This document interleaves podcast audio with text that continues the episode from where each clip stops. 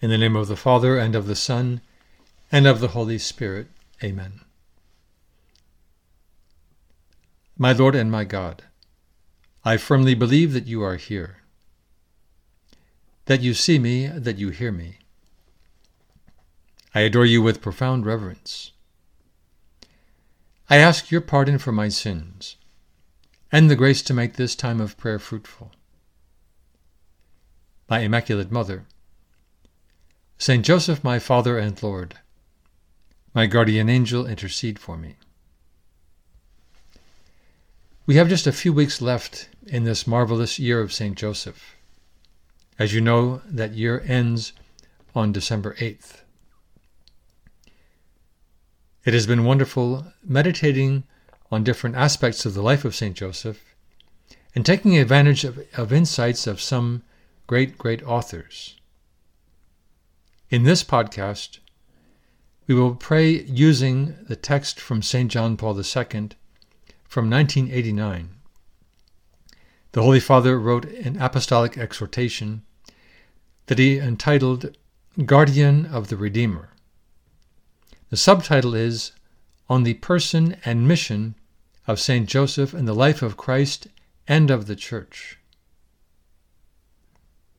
What follows is a condensation of some key insights in the document.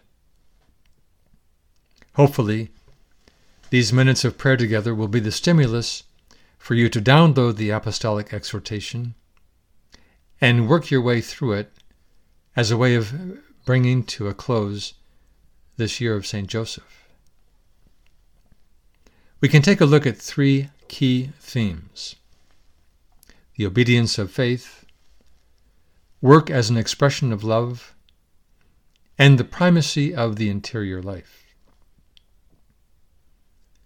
Before we dive into the obedience of faith, it's worthwhile pointing out the goal that the Holy Father had in writing this document.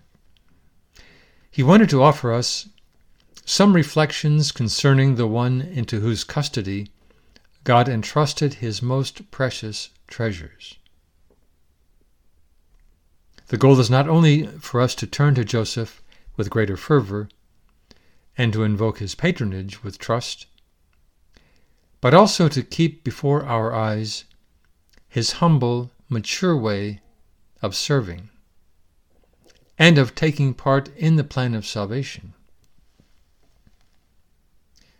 That stated goal helps us tremendously to focus on the fact that we, each one of us, has as our main mission to continue the work of the redemption. Everything else in our life needs to contribute to that all important goal. Right away, the Holy Father points to the obedience of faith at the heart of Our Lady's pilgrimage of faith, a pilgrimage that was joined by Joseph.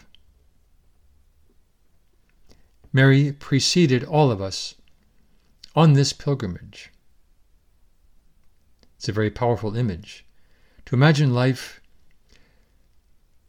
going through so many different episodes, the life of the Holy Family in our own life, episodes where at times that faith is absolutely necessary because we can end up seeing a lot of darkness.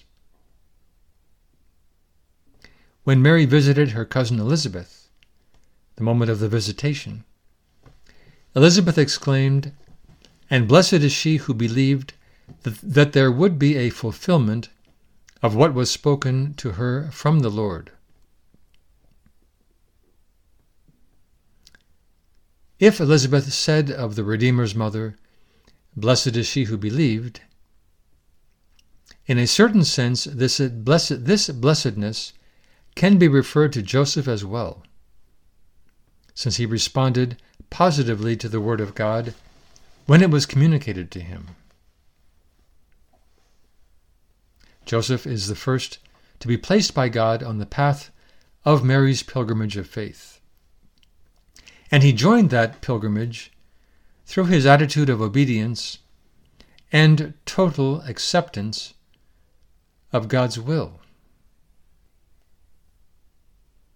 We read in the very first chapter of St. Matthew's Gospel. When Joseph awoke from sleep, he did as the angel of the Lord commanded him, and took Mary as his wife. Now, we often have to reflect on the fact that these scenes are so familiar to us that we could all too easily take them for granted.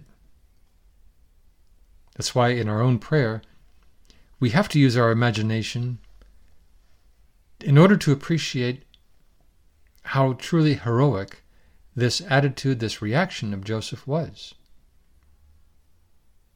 This attitude of obedience and total acceptance of God's will. He woke from sleep, did as the angel of the Lord commanded him, took Mary as his wife, and in this way he showed a readiness of will like Mary's with regard to what, jo- what God asked of him through the angel. What Joseph did united him in an altogether special way to the faith of Mary. The Second Vatican Council teaches us the obedience of faith must be given to God as he reveals himself. By this obedience of faith, man freely commits himself entirely to God, making the full submission of his intellect and will to God who reveals, and willingly assenting to the revelation given by him. Now, obviously, that's an awful lot to read. One reason why it's important for each one of you to download this document and read it at your own speed. Because in this passage, the Holy Father quotes the Second Vatican Council at a key moment in this document of explaining the essence of the obedience of faith. That when God reveals himself, the only response on the part of the human being that makes any sense is to obey. And by that obedience of faith, we commit ourselves entirely to God, making the full submission of our intellect and will to God who reveals. This statement, which touches the very essence of faith, is perfectly applicable to Joseph of Nazareth. We know that it's one thing to say spiritual things, or to think spiritual things. But it is quite another to follow through with deeds. St. John Paul points out that the Gospels do not record any word ever spoken by Joseph. However, the silence of Joseph has its own special eloquence. At those moments when he was told God's will by an angel, he said nothing. Instead, he simply did as the angel of the Lord commanded him. Thanks to that silence, we can understand the truth of the Gospel's judgment that he was a just man. In our own prayer, we can ask Joseph to help us. Because so often, when we are asked, confronted, confronted with some, a difficult situation, we can end up simply complaining, becoming bitter, a, a whole series of human responses. Whereas we know from our own prayer together, it's far more interesting for us to step back, pray about those situations, and ask the Lord to help us to, to grow in this or that virtue through them.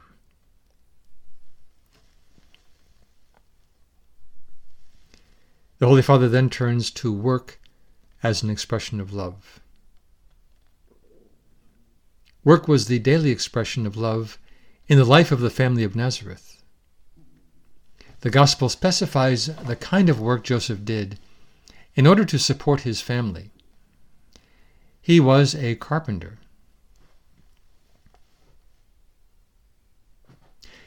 let us use our imagination to picture that life day after day for so many years, there in that modest workshop in Nazareth. Joseph passing on to Jesus all of his knowledge as a carpenter. Joseph and Jesus enjoying family life with Our Lady, with Mary. Human work, and especially manual labor, receive special prominence in the Gospel. Along with the humanity of the Son of God, work too has been taken up in the mystery of the Incarnation, and has also been redeemed in a special way. At the workbench, where he plied his trade together with Jesus, Joseph brought human work closer to the mystery of the redemption. In the human growth of Jesus, in wisdom, age, and grace, the virtue of industriousness played a notable role, since work is a human good, which transforms nature and makes man, in a sense, more human. The importance of work in human life demands that its meaning be known and assimilated in order to come closer to God, to participate to participate in his salvific plan for man, and to deepen their friendship with Christ in their lives.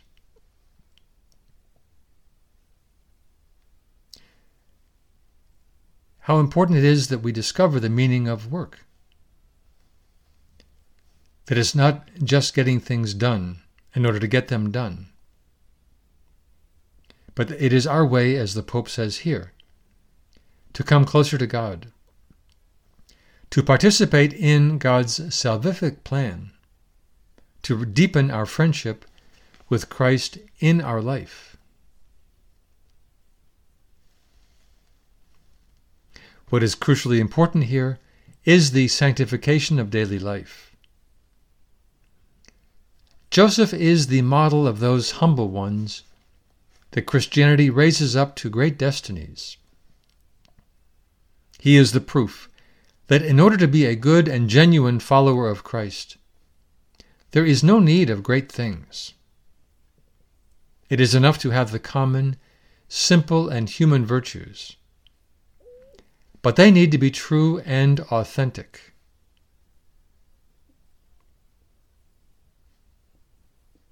Well, finally, the primacy of the interior life. This subtitle rings true, naturally, especially if we think that St. Joseph was referred to by Teresa of Avila as the father of the interior life, the master of the interior life.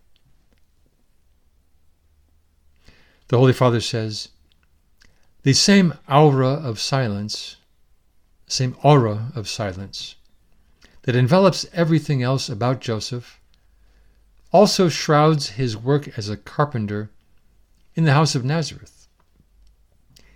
It is, however, a silence that reveals in a special way the inner portrait of the man.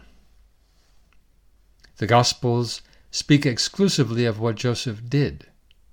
Still, they allow us to discover in his actions, shrouded in silence as they are, an aura of deep contemplation. After all, Joseph was in daily contact with the mystery hidden from ages past, who dwelt under his roof. This explains, for example, why St. Teresa of Jesus, Teresa of Avila, the great reformer of the Carmelites, promoted the renewal of veneration to St. Joseph in Western Christianity. It was, by the way, St. Teresa who said, St. Joseph, my Father and Lord, a phrase that St. Josemaria loved. The total sacrifice that Joseph lived, surrendering his entire existence to the demands of God's will, that sacrifice becomes understandable only in the light of his profound interior life. It was from this interior life that very singular commands and consolations came, bringing him also the logic and strength that belong to simple and clear souls, giving him the power of making great decisions, such as the decision to put his liberty immediately at the disposition of the divine designs. Now you may be thinking that the Holy Father's style was very dense, and that is true. All the more reason to take your own, to get your own copy of this document and make your way through it.